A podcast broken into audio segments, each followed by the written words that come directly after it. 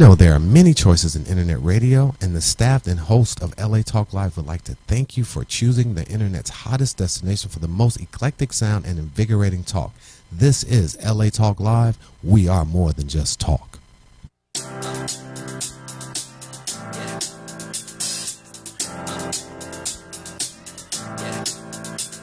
Hi, everyone.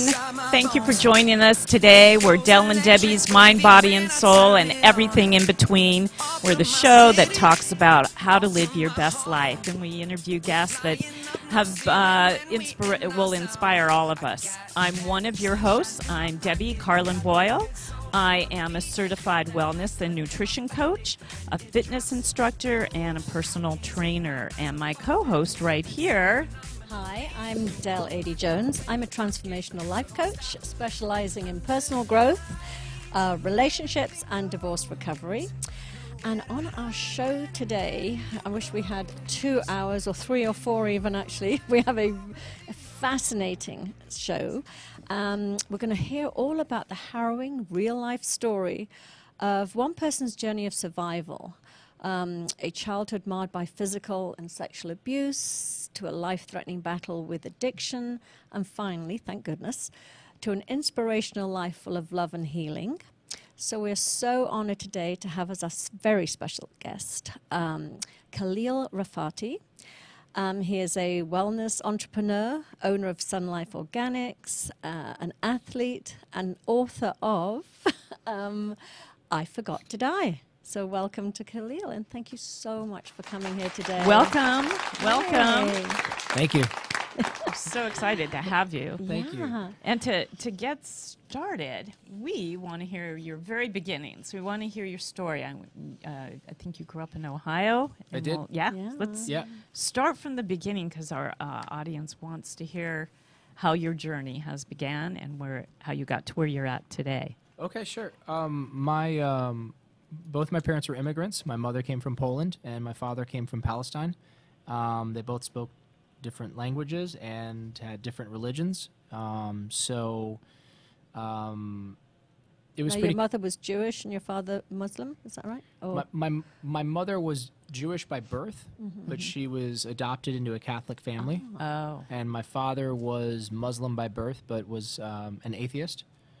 okay. or is an atheist, and um, so uh, and everyone where I lived looked like the cast of the Brady Bunch. So I mean, it was, it was you know blonde hair, blue eyes, uh, mom, dad, dog, cat, dinner at six, and uh, and then there was us, and um, I was brown and uh, and and had weird parents and that did weird things, and there was a lot of um, it was confusing. There was a lot of violence and neglect um, because when when she was a child, her father died at sea fighting the Nazis, and then her mother abandoned her um, Oh, on, wow. on someone's doorstep.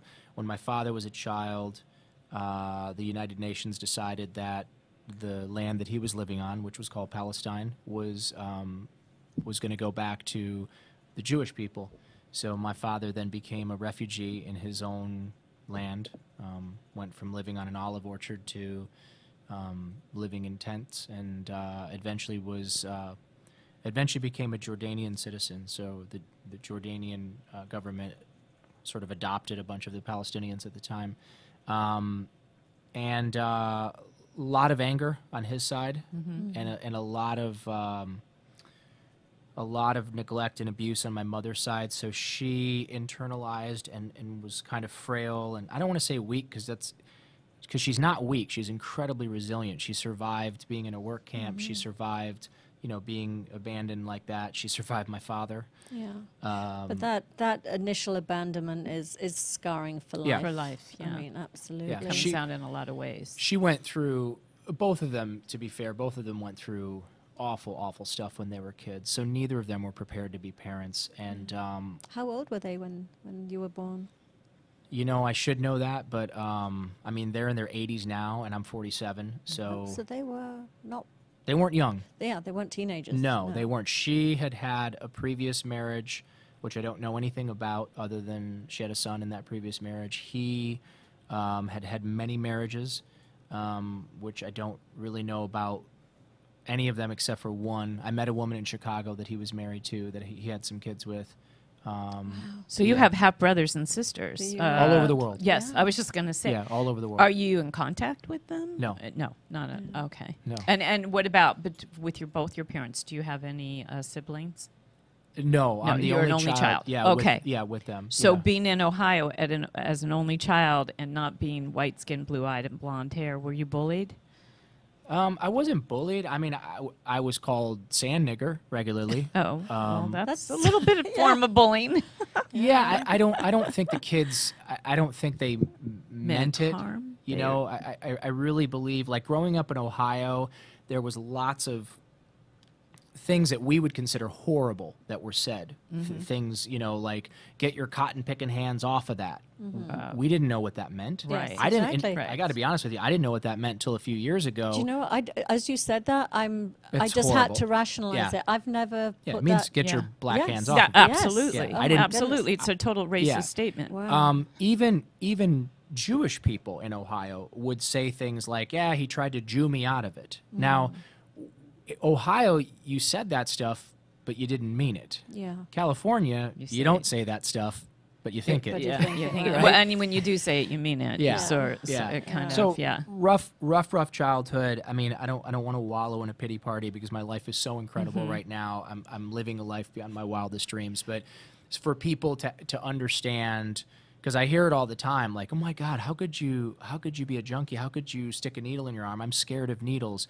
Everyone's scared of needles. Mm-hmm. I don't, I don't, I don't mm-hmm. get how people don't understand that. Like, Yeah. I, it used to take three nurses to hold me down to draw my blood. I was terrified of needles. But if you're in enough pain, and if your your childhood, if you suffer enough trauma in your childhood, and your anxiety and your and your fear gets large enough, you're gonna do whatever It you can do To to self to self soothe to self medicate. medicate, to anesthetize Mm-hmm. It. yourself. Absolutely. Yeah. So Yeah. bad childhood. So, Yeah. so, g- so, what brought you out of Ohio and and let's you Well, know, actually, before go we go back. there, Yeah. because I know, because I read your book, Yeah. which is, as I say, it's a harrowing tale. I think I, I think I had my heart in my chest. I kept saying, "Please, God, make this the last time." I don't think I well, could go. the outcome. I don't think I could go through this again. But um, there is some more in and around Ohio- that I wanted to Oh, touch upon before we get to coming Sure. to Mhm. California. Um, you mentioned that your brother had, um, uh, rather, sorry, your mother had a had a child, Yeah. your half brother, um, who was eight years older than you. Is that Yes.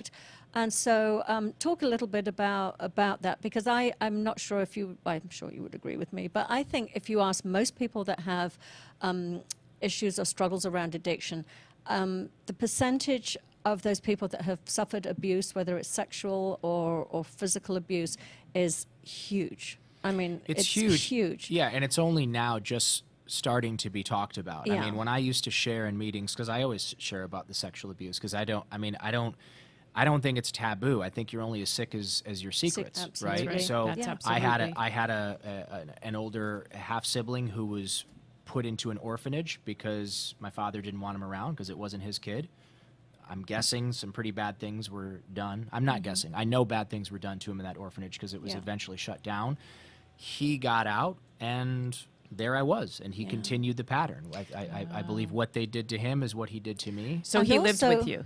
Yeah. Well, uh, when he came back. When he came back from Yeah. the orphanage. Yeah. Okay. So when I was about five, I think he he came back. And he's And also- eight years older, so he Yeah. was a yeah, preteen. he was going yeah. through puberty. Uh, mm-hmm. he, I, mm-hmm. I'm. And probably rage. I mean, he probably had some feelings about you. Like, Of why course. weren't you mm-hmm. given away? Why was course. he given away and put in an orphanage? If it Yeah. hadn't have been for your mother and you coming along, he Yeah. might have stayed. So it's complicated. Yeah, it's complicated, and I think also because later in life, I mean, I have no contact with him now, but later in life, he did end up being gay, and so I think also he was going through puberty. And I'm not making excuses for No, him. You don't touch it. You don't touch a child. Yeah. Mm-hmm. I don't care. Like, there's no gray area there. No. You, you, you. I Agree mean, if you're if you're in the south of if you're in the south of France and you're at the beach and there's women in bikinis, you know, you're not checking IDs, and you know maybe one that's 16 who looks like she's 25. Like, there's a gray area there Yeah. When it's a child, mm-hmm. You four, know. five, six years old, ten years old, you don't you don't mm-hmm. touch them. No. So I'm not making excuses, but at the same time, I don't have resentment because I understand that it's a cycle, mm-hmm. but it's a cycle that I choose to end. Yeah, It's a it's a cycle that I choose to to put an end to by discussing it and talking about it. bringing awareness to it. Yeah, A- yeah. and and also, I mean, God, the, just the modeling of of of of not not having any shame around it because it's not our shame. Yeah. I mean, if something happened to us as children, it's not our shame. Right. I mean, that's being put upon us by adults that that you know acted inappropriately. For sure. So I think that's wonderful that you that you are putting a beautiful face to that and just saying, "Hey, talk about it." Yeah. Uh, and, and be aware of it. And people say things like, "Oh, it happens more now." It didn't. It happened. It happened. I think All the probably time. all the time. Yeah. It just wasn't It's talked just about. more talked about Yeah, now. It yeah. was literally taboo. Well, when, when I when I I mean I talk about it pretty extensively in my book, but when I went to my mom and I said, you know, please make him stop, she literally pushed me away and said, he's just tickling you. Oh. yeah. Well, where do you think she learned that? Yes, Right. You know, Exactly. Right. So- right. To what was familiar to yeah, her. and so then denial. I, I was taught in that moment then just to you know Mm. close your eyes and pretend it's not happening. So then when it happened again and again, in in in a much more damaging way, because then my swim coach, um, who worked at the local country club, um, he was molesting me, and he was he was like my hero. I mean, Mm. he was like somebody that I really really looked up to, Yeah. and. Um, I'm a little boy and I'm desperate for attention. I'm desperate for Yeah. love, and he's you know being inappropriate, and I'm kind of pretending it's not happening or making excuses for it. And then he, uh, in in a very predatory way, invited me to go camping with him. And I said, you know, at first I was like, no, no, no, and then eventually, you know, my my mom, not knowing any better, was like, no, no, this is great, this is great, Oh, go. And so yeah, Enabler. You know, uh, well, and it's That's also they're, they're so predatory and the grooming and the and Yeah. the becoming the father figure or the or Yeah. the big brother or whatever. It's just so insidious. Yeah, it's horrible. But it, I, I I hear you. I mean, I remember saying something to my mother once, and and her response, God bless her, I love her to death. But again, the same thing. It was like, oh, that happened to me, and it's like. Hello. yeah, Um, so that's it. It's supposed to keep happening Right. because it happened to you. It's sort of normal. It's not normal yeah. and um, you know it's it's really so how so let's go into your teens then. I mean How that obviously you- affected you affected your behavior Sure. and Yeah, talk I- a little I- bit I- about I started getting into into drugs and alcohol at a very early age, hanging out with all the older kids, the quote unquote cool kids, um, smoking pot when I was eight, nine, ten years old, drinking um, when I was 12, 13, blackout drunk, just drinking myself blind, trying to contend with that shame. That last sexual abuse incident um, happened when I was 11, about 11 and a half years old, Aye. and that was that scarred me. I mean, for for decades, that was something that I could not forgive, and I could not pretend didn't happen because it did. did you feel any, in any way responsible With with the swim or coach. that you Yes. brought it on. No. That you. Well, thank goodness, 'cause Good, that- yeah. 'cause that can a lot of often- people No. take on guilt that the, it was Yeah. their fault that No, I they wanted- I wa- created the situation. No, in my in my early childhood,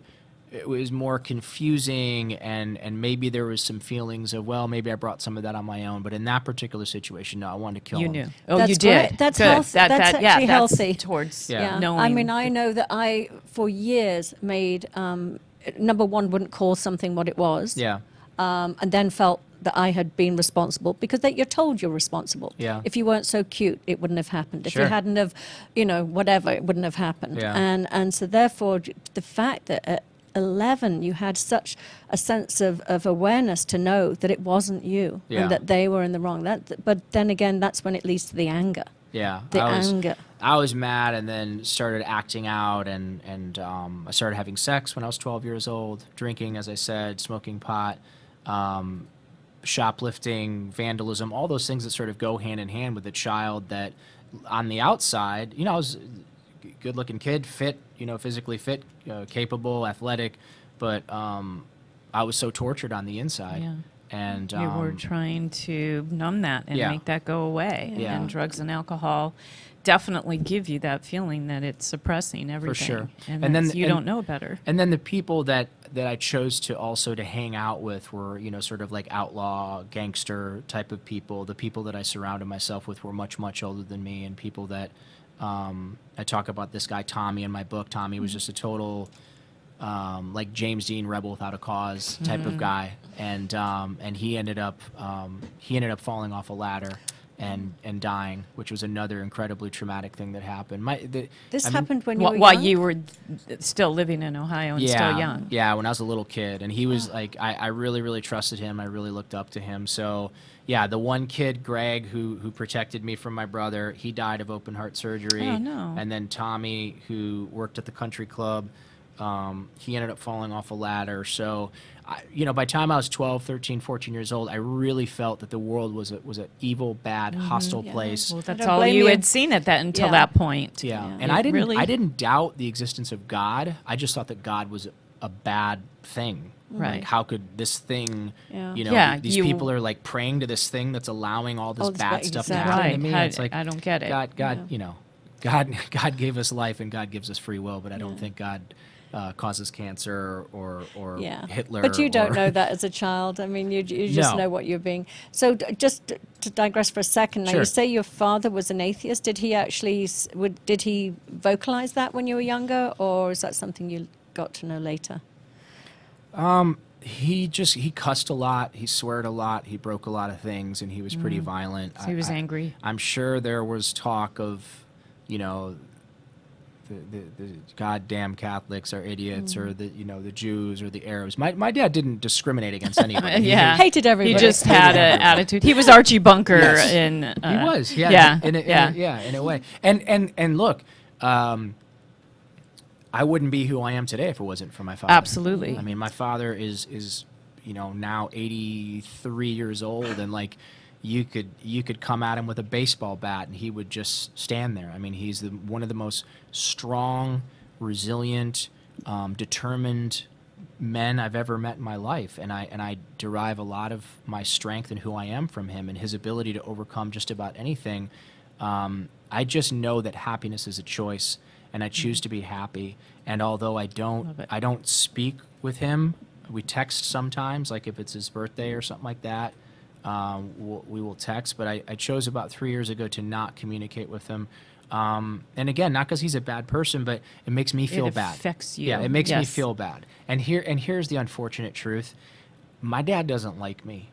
He just doesn't like me. Mm-hmm. And there's nothing wrong with that. He's not obligated to like me.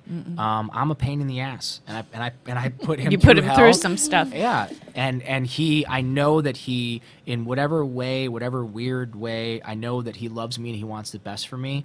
I might, maybe I remind him of my mom too much. I'm not Yeah. quite sure. Yeah. Um, but he just doesn't like me, and so I don't want to talk to somebody that doesn't like me.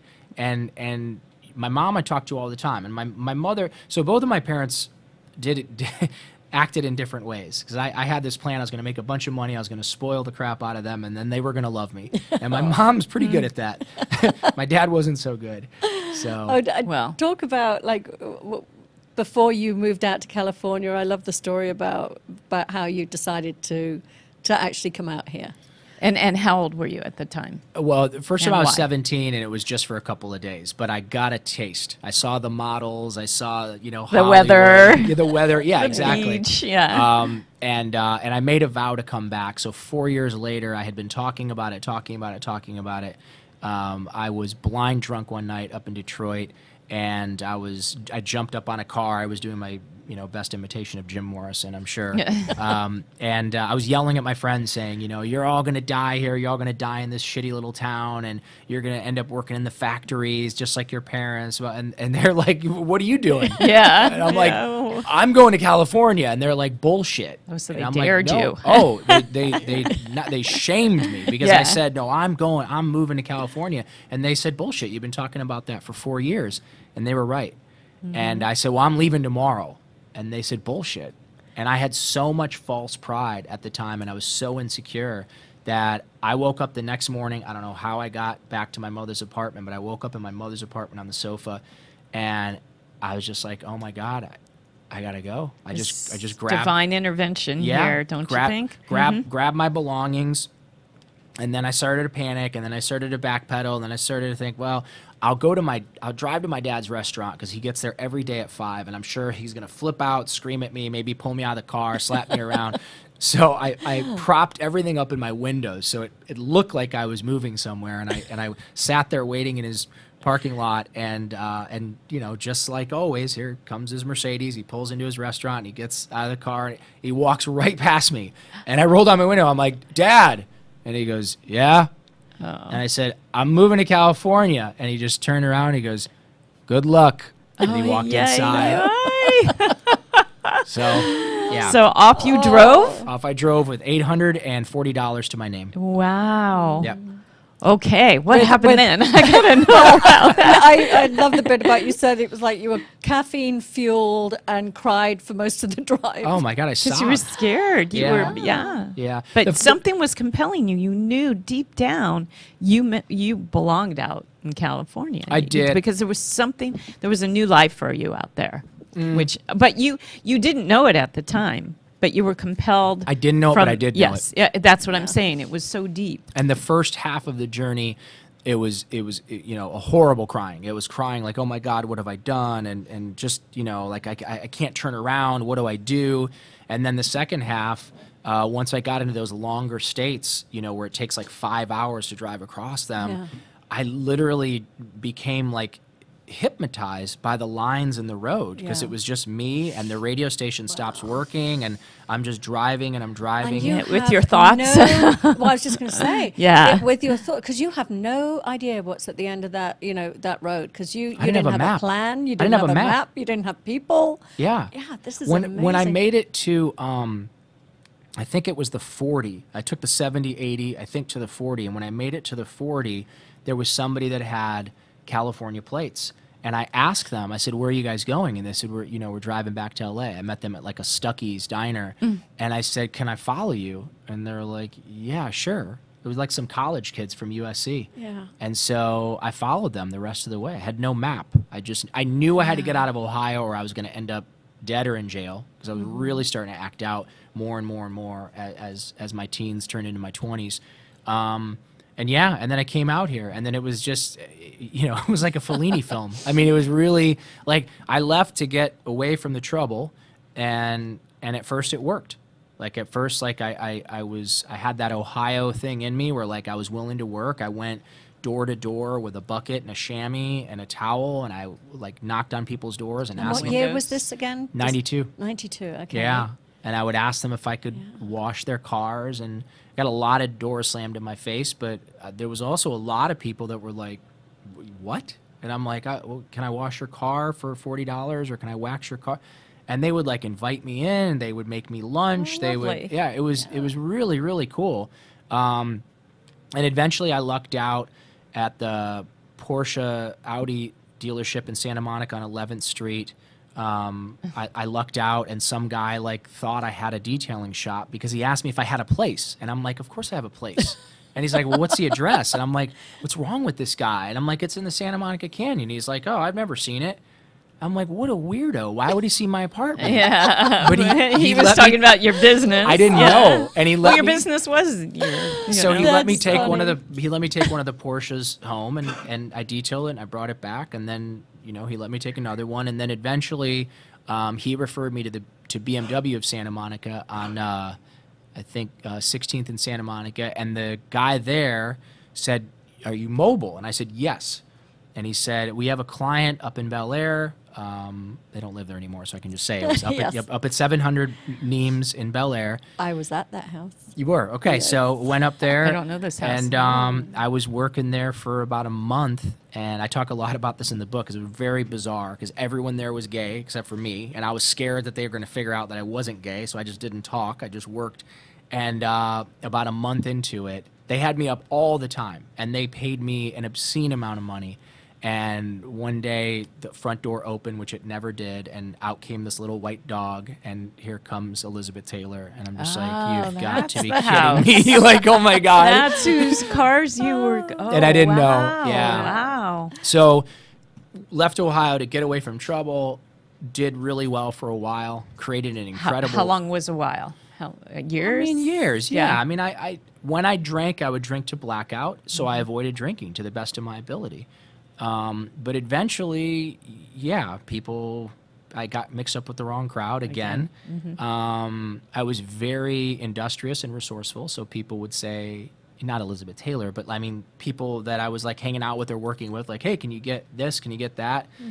And it was a lot easier to drive to Marin County and buy a couple pounds of weed for you know 2500 or 4500 whatever depending on the quality well make a profit i mean i made thousands and 1000s Mm-hmm. of dollars by the time i got back to malibu it was gone i Yeah. mean i could break it up into ounces or quarter pounds and make thousands and thousands of Mm-hmm. Yeah. dollars so Why not? yeah I, I, I just i started to head into the wrong direction got into a rock and roll band and um So do you play an instrument or you sing? I sang. You sing. yeah. Okay. I sang and uh, I was with some really, really talented musicians, but many of them were kind of living off of second generation fame, where Mm-hmm. they were like scions of rock, I think they call it. And um, and they had the money and they had the habits that go along with that. And I got Mm-hmm. sucked right into it. The difference between me and many of those people that we hung out with, um, you had the work ethic. I had the work ethic, but I also had the ism. So they could take a handful of pills or do cocaine and party with the models and then go home and go to bed. I would, you know, three days later still be awake, like crawling on the floor looking for, you know. Ah, okay. Yeah. Wow. I had the thing. intense.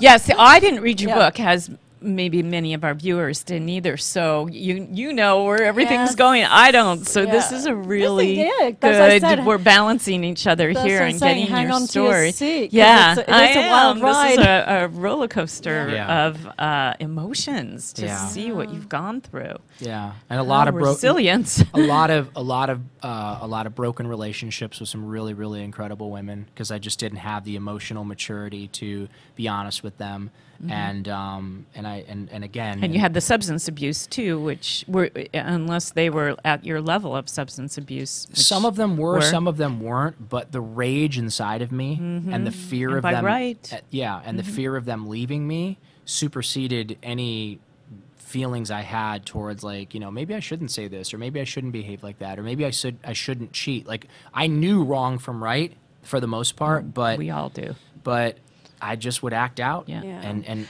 We all know wrong from right, and we do things for various reasons that mostly have to do with our past and Yeah. mostly have to do with what's familiar to us and, and, how and you our know. thinking. I mean, Right. what Well, we make of things which and what we is tell ourselves. I mean, our it's it's it's process. this- yeah, I mean, there's so much power in that. I think some people don't realize how much power is in. Well, that. you could take We- something as simple as diet and um, knowing that you're, you know, that you're 40 pounds overweight and you're still eating French fries and burgers, and you know what it's doing. I mean, we all know nowadays what that's doing. You're not going to lose the 40 pounds doing that, but the habit and knowing the difference between, Yeah. you know, it's yes, there's an addictive uh, to, to junk food. There is a whole addictive process, but it's just we all know wrong from right. We know Yeah. when we're doing something illegal, it's wrong, but, but that the doesn't compulsion mean is is so, different. That urge that yeah, it's coming from the inside. That's so the- deep. Yeah, I mean, my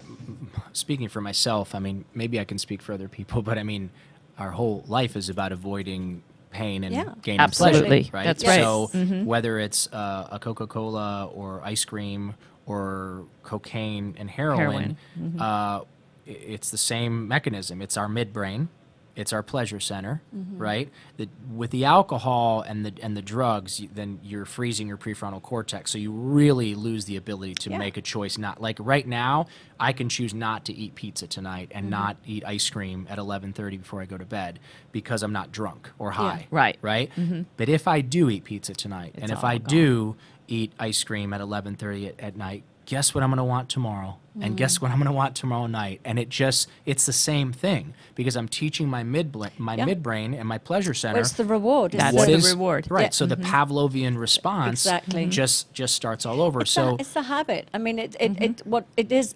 It, it, we, our brains are, are, are trained to be habitual. It's that, as you say, stimulus response, stimulus response, Yes. and every time you give in to that urge, every time that you that the craving or the urge, you just strengthen that connection. right. And, And it's it easier to becomes go that way, as you were saying, than it is to to take the steps that it takes to go back and start over and get rid of going Yeah. that way. Well, and here- that's very difficult. But here's the crazy thing. So with the drugs and alcohol, it's just a little bit more intense. So Mm-hmm. let's say you can get violently hungover from drinking or, or violently nauseous from drinking, and you're probably not going to drink for a while. Some people never drink again.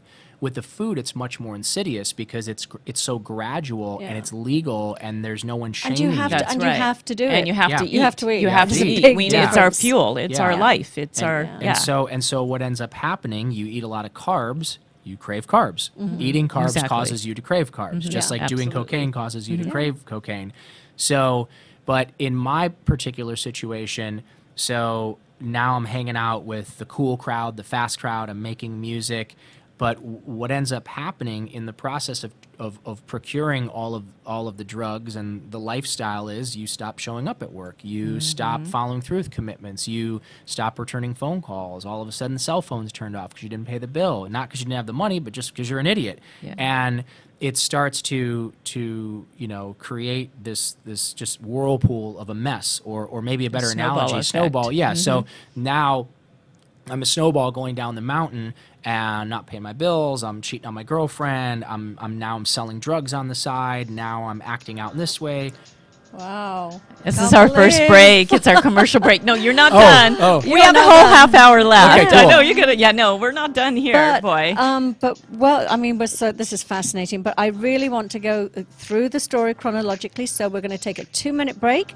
We will be back, and I want to pick up where you are on Skid Row. Sure. homeless because on we know Skid Row. we know you're on the spiral down. Now we want to cool. pick up that what, what, when you're way down. Cool. We'll be back in two minutes. Stay with us. This is Del and Debi's Mind, Body, and Soul. We'll be back in two.